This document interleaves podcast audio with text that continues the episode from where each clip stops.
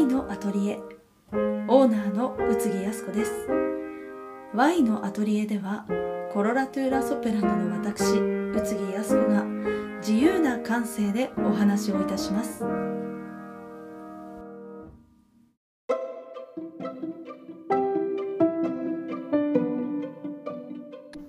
皆様こんにちは、声楽家の宇津木ヤスコです。皆様にはどなたか感謝を伝えたい人っていらっしゃいますか？改めて相手に感謝を伝えるってなかなか機会がないですよね。私はそんな機会が巡ってきたら感謝の言葉っていうのは惜しみなく言うようにしています。しかしながらなかなか出会ってから時間が経ってしまった人に改めてお会いするっていうことがね叶わない場合もありますよね。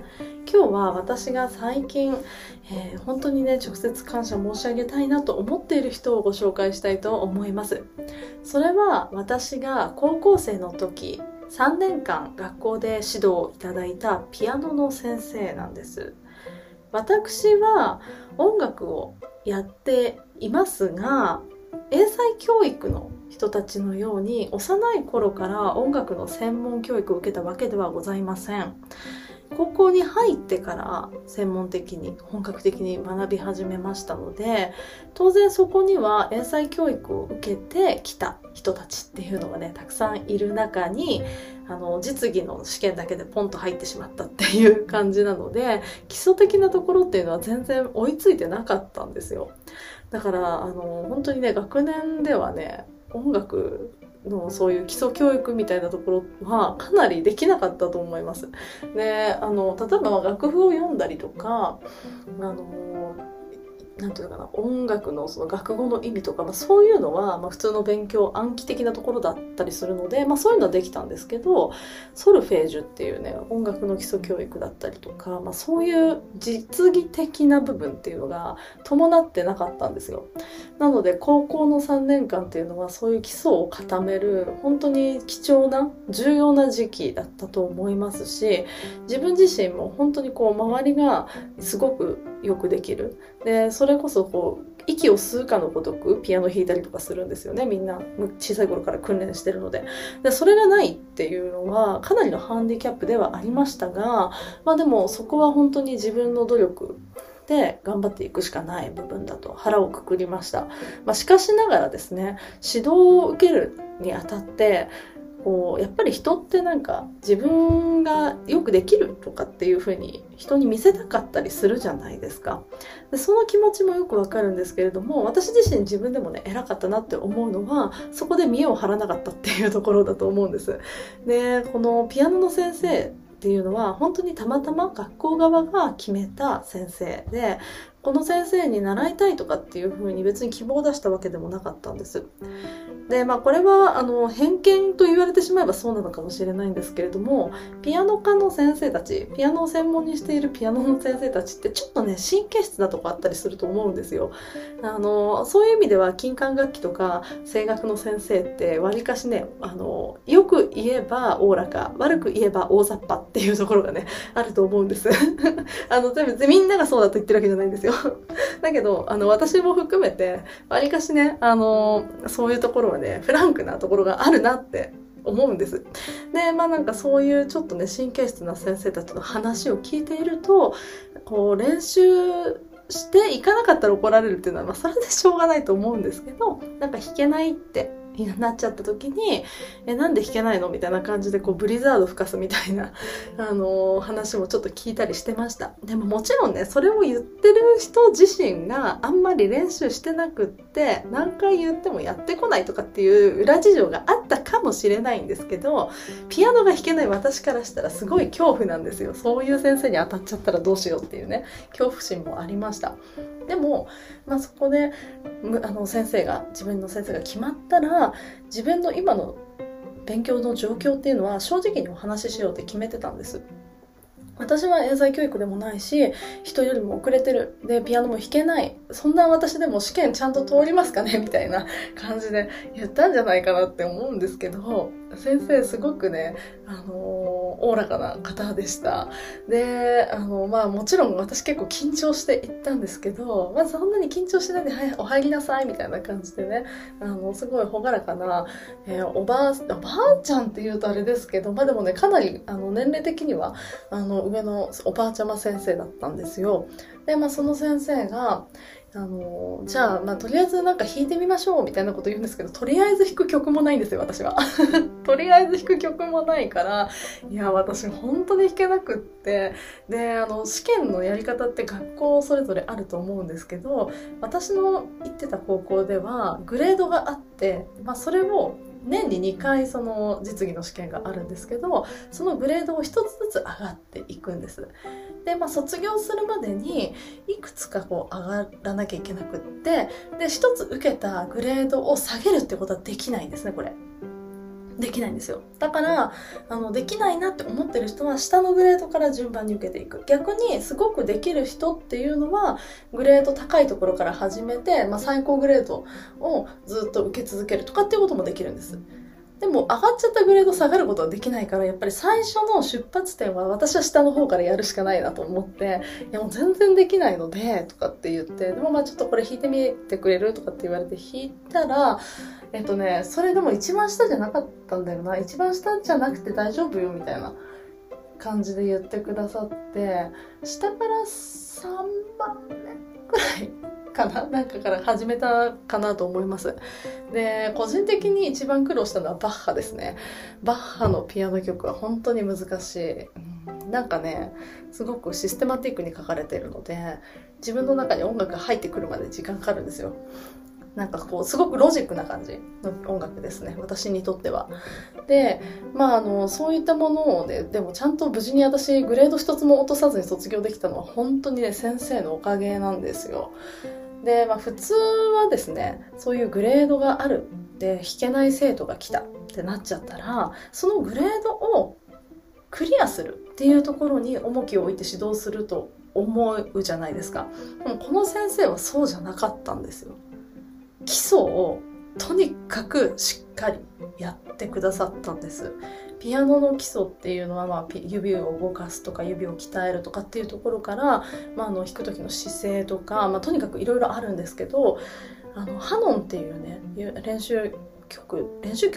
うか指の練習みたいなのがあるんですけど、その教本を本当に丁寧にじっくりやってくださいました。でそれやって何が良かったかって、自分自身の指が鍛えられると同時に、他の曲に移った時にも指がちゃんと動くんですよ、これ。すごいですよね。で音階の練習とかも私全然してなかったんですけど、まあ、ちゃんとねそれも上の方のグレードのやつまで弾けるようになりましたし、でそのハノンをそんなに専門じゃない人がしっかりやるってことは珍しいそうです。それは最近私がピアニストの先輩に話を聞いて知ったんですけど、いや実はハノンこれとかここもやってるんですよねみたいな感じでハノン引っ張り出してきて先輩と話してた時に、副科でこんなに、副科っていうんですけど、その専門じゃない専門と副科っていう専科と副科かっていう風に言ったりするんですけど、専門じゃない人がハノンをこんなに練習するっていうことはすごく珍しいし、それはすごくいい先生だねみたいな話をしてて、でも私も本当に先生じゃなかったらピアノ嫌いになってたなって本当に思うんですよ。でまあそういうね他の周りの人から聞く怖いピアノの先生とかに当たってたら、まず間違いなくもうなんか諦められちゃってただろうしね。で弾けなすぎて呆れられちゃってたかなって思うんですけど、そんなね私を見捨てずに基礎からじっくりと教えてくださったのが、まあ、その高校の時の先生でした。でもうねそういう指導、細かい指導というか、生徒をまあね、やる気にさせるって言ったらあれですけど、嫌いにさせない、その勉強を嫌いにさせないで、ちょっとじゃあまあやってみようかなみたいな感じで持ってってくださる指導ができるっていうのはね、これはなかなか誰でもできる指導ではなかったと思うんですよ。でまあ歌とか、まあ、何でもそういう専門的なことを勉強する、教える、人に教える、特に若い世代に教えるってなってくると、なんかこうついついですね、特にまあクラシックの先生にありがちなのは、クラシック音楽が素晴らしいって自分が思ってるからみんな好きだと思ってるみたいなところあるんですよ。別に私ももちろん大好きですよ。仕事にするぐらい大好きだし、ずっと聴いてられるんですけど、私が人に歌を教えたりとかする時ってみんながみんなクラシック好きだとは決して思ってないんですよ。それが面白くない、つまらないって感じる感性も当然あってしかるべきだし、それを受け止めてその先っていうものを導いたりとか一緒に考えていくのが私たちの立場、私たち教える立場の人間のすること、考えることだとは思うんですね。でまあ、なんとか好きになってもらおうってすることもまあ一つありだとは思うんですけど、私は割とね、そのこれ好きじゃないっていう感性はそうかって言って受け入れるようにしてます。だって嫌いなものを無理やりやらされたりとかするの嫌じゃないですか。嫌いな食べ物を無理やり食べさせられてるみたいな、なんか消化不良を起こしちゃいそうになっちゃうじゃないですか。それだったらその人が好きなものってなんだろうっていろいろとアプローチを変えていったりとかする。で意外なことにですね、そのいろんなアプローチ、いろんな方向からアプローチすることによって嫌いだって思ってたものが好きになるっていうね、瞬間があるんですよ。本当にこの曲全然楽しくないって思ってた曲が、これってこういう意味だったのかってつながった時に表情が変わる瞬間は、私はいつ見てもすごく感動するし嬉しいなと思うんですけどね。でもなんかそういう風にいろんな方向から話をしていったりとか伝え方を変えたりして楽しさっていうところに持っていこうっていう指導の考え方っていうのは、私はこの先生からいただいたことだなと思いました。もちろんね、本当に弾けなかったので先生にはね、ご迷惑たくさんかけたと思うんですよ。それでも卒業ちゃんとできましたし、でちゃんと仕事上音楽を使って音を取ったりとかピアノを弾いたりっていうことがストレスにならないレベルに、その遅くから始めた私でもいけたっていうのはね、これは本当に先生の愛と指導があったからだなと思います。今はもう退職されて連絡先もちょっとわからないので、ね、いつ会えるかとも限らないんですけど、もう会えたらですね、この思いを直接伝えたいなっていうふうに思っております。皆様も感謝を伝えたい方っていらっしゃいますか？伝えられるチャンスがあったら、そのチャンスを逃さずにぜひ感謝の言葉を伝えてみてはいかがでしょうか。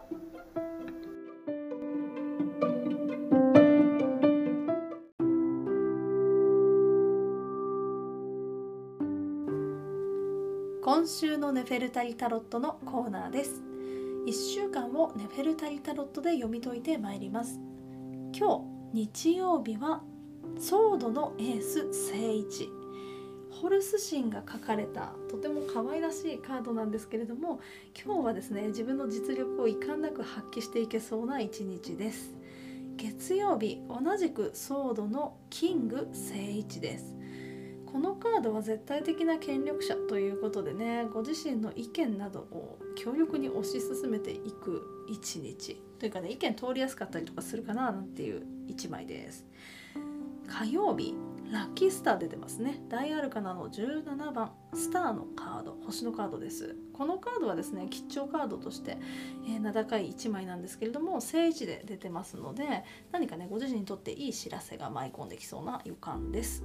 水曜日はソードのナイト、逆位置です。この前半がとてもいいカードの並びなんですけど、水曜日でね、ちょっとね注意が必要です。ちょっとね軽率な行動には気をつけてくださいよっていうようなアドバイスカードとなっております。木曜日はワンドの2、逆位置です。このカード、不測の事態を招くっていうカードなんですけど、前半が勢いがある分、水曜日に軽率な行動をとり、その結果不測の事態が訪れるっていう風にも読めるんですね。なのでちゃんと行動する前には準備と、それなりの思いというかね、覚悟を持って行動することが必要です。で金曜日はですね、カップの7、逆位置です。でネフェルタリタロットのカップの7って私パリピカードって呼んでて花金にぴったりなカードだなっていう雰囲気があるんですけど、今日逆位置で出てるのであんまり羽目外しすぎないでねっていうような忠告カードとなっております。最後土曜日なんですけれども、大アルカナ14番節制のカードです。これはですね逆位置で出てるんですよね。なので、節制っていうのはすごくこうバランスも取れてるというか、落ち着いてる感じがあるんですけれども、今回はちょっとね不節制気味かなと思います。だからバランスを取っていこうねっていうことをちょっと心に留めておくだけで、そういったことは回避されて正位置になっていくと思いますのでね、前半イーブン後半足元をすくわれないように気をつけた方がいいよっていうようなカードの並びです。皆様の1週間が素敵なものになりますように。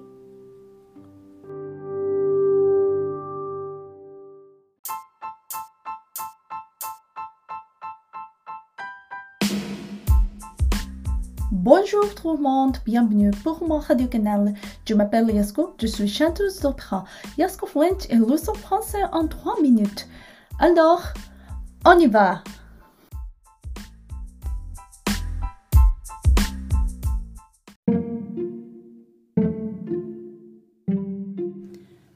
Yasko French のお時間です。ヤスコフレンチではフランス語の簡単な表現を3分間でご紹介してまいります。これまでいくつかヤスコフレンチやってきたんですけれども、実はね挨拶ってやってなかったんですよ。で、最初の冒頭にボンジューフとか言ってるんですけど、ボンジューフっていうのはボンジュールっていう風に、カタカナで書かれたりとかしてなんとなく知ってるかと思います。フランス語のねこんにちはっていう挨拶なんですけれども、あとフランス語で有名なご挨拶って何でしょうね。メルシーっていうね、メルシーっていう発音しますけど、メルシー、ありがとうですとか、あとはですね挨拶じゃないけどモナミーとかモナムーフとかね、そういう呼びかけみたいなのはなんとなく聞いたことがあるかななんて思ったりします。今日はですね、このボンジュールとメルシー、その他に簡単にねバイバイっていうようなニュアンスのチャオとかねあるんですよ。チャオって実はねイタリア語なんですよね。チャオってでもねフランス人もチャオって言ったりします。しかも同じ意味でバイバイっていう意味でチャオって言ったりしますね。で、あとはですねまた後でねみたいな時にアプリタフとかね、アプリタフでもタフ後でみたいな感じの意味なんですけど、それを言わなくてもアップリュースって言っただけでもまたねっていう軽い表現になります。意外とね一言で言える表現とかってたくさんあるんですよ。あと、すみませんっていうかね、ごめんねみたいなニュアンスでデゾレっていうのがあるんです。デゾレっていうんですけど、これね結構しっかりごめんっていう感じで、もっと軽くパードンっていう風に言うこともできます。パードンって感じですかね。英語のパードンに近い感じのニュアンスなんですけど、例えば、人の前を通りたい時にパードンって言ったりとか、あとは人と何かこう肩が接触してぶつかっちゃったとかっていう時もおパードンって言われたりとかしました。そうなんかことで簡単に使える表現、デゾレだと本当にねごめんねみたいなニュアンスになっちゃうので、パードンの方が使いやすいかなと思います。今日ちょっと言った表現もう一度言いますね。こんにちははボンジュール、ボンジュール、ありがとう、メルシー、メルシー、ごめんね、デゾレ、デゾレ、バイバイ、チャオ、チャオ、またね、アプリュス、アプリュス、また後でね、アプリュタフ、アプリュタフ。こんなところでしょうか。ちょっとね慣れないかもしれないんですけど、本当に一言なのでぜひぜひ声に出してみてください。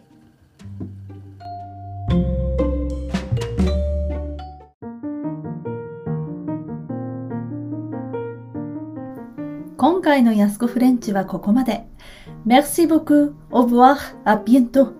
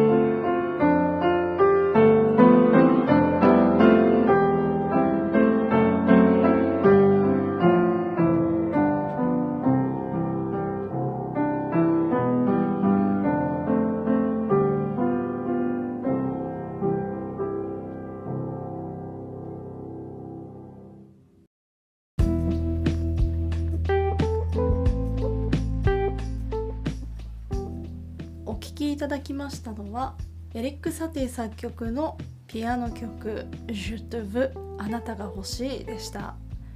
この曲は実は女性が歌うシャンソンのナンバーで、当時ですね、エリック・サティが生きていた当時、シャンソンの女王と呼ばれた歌手が好んで歌っていたそうです。サティ自身もそういった喫茶店などで伴奏して日銭を稼いだなんていう逸話もありますね。この歌はですね、男性バージョンも存在していて、女性バージョンと歌詞が違います。気になる方はね、ぜひ検索かけてみていただければなと思います。今日の私のポッドキャスト Y のアトリエいかがだったでしょうか。だいぶね、いろんなコーナーを今回は詰め込みましたので長くなりましたけれども、ぜひね、今日は私が感謝を申し上げたいピアノの先生についてなどお話ししているので、皆さんにとってその誰か感謝を伝えたいなっていう方のエピソードとかありましたら教えていただけると嬉しいです。それでは今日はこのあたりでまたお会いしましょう。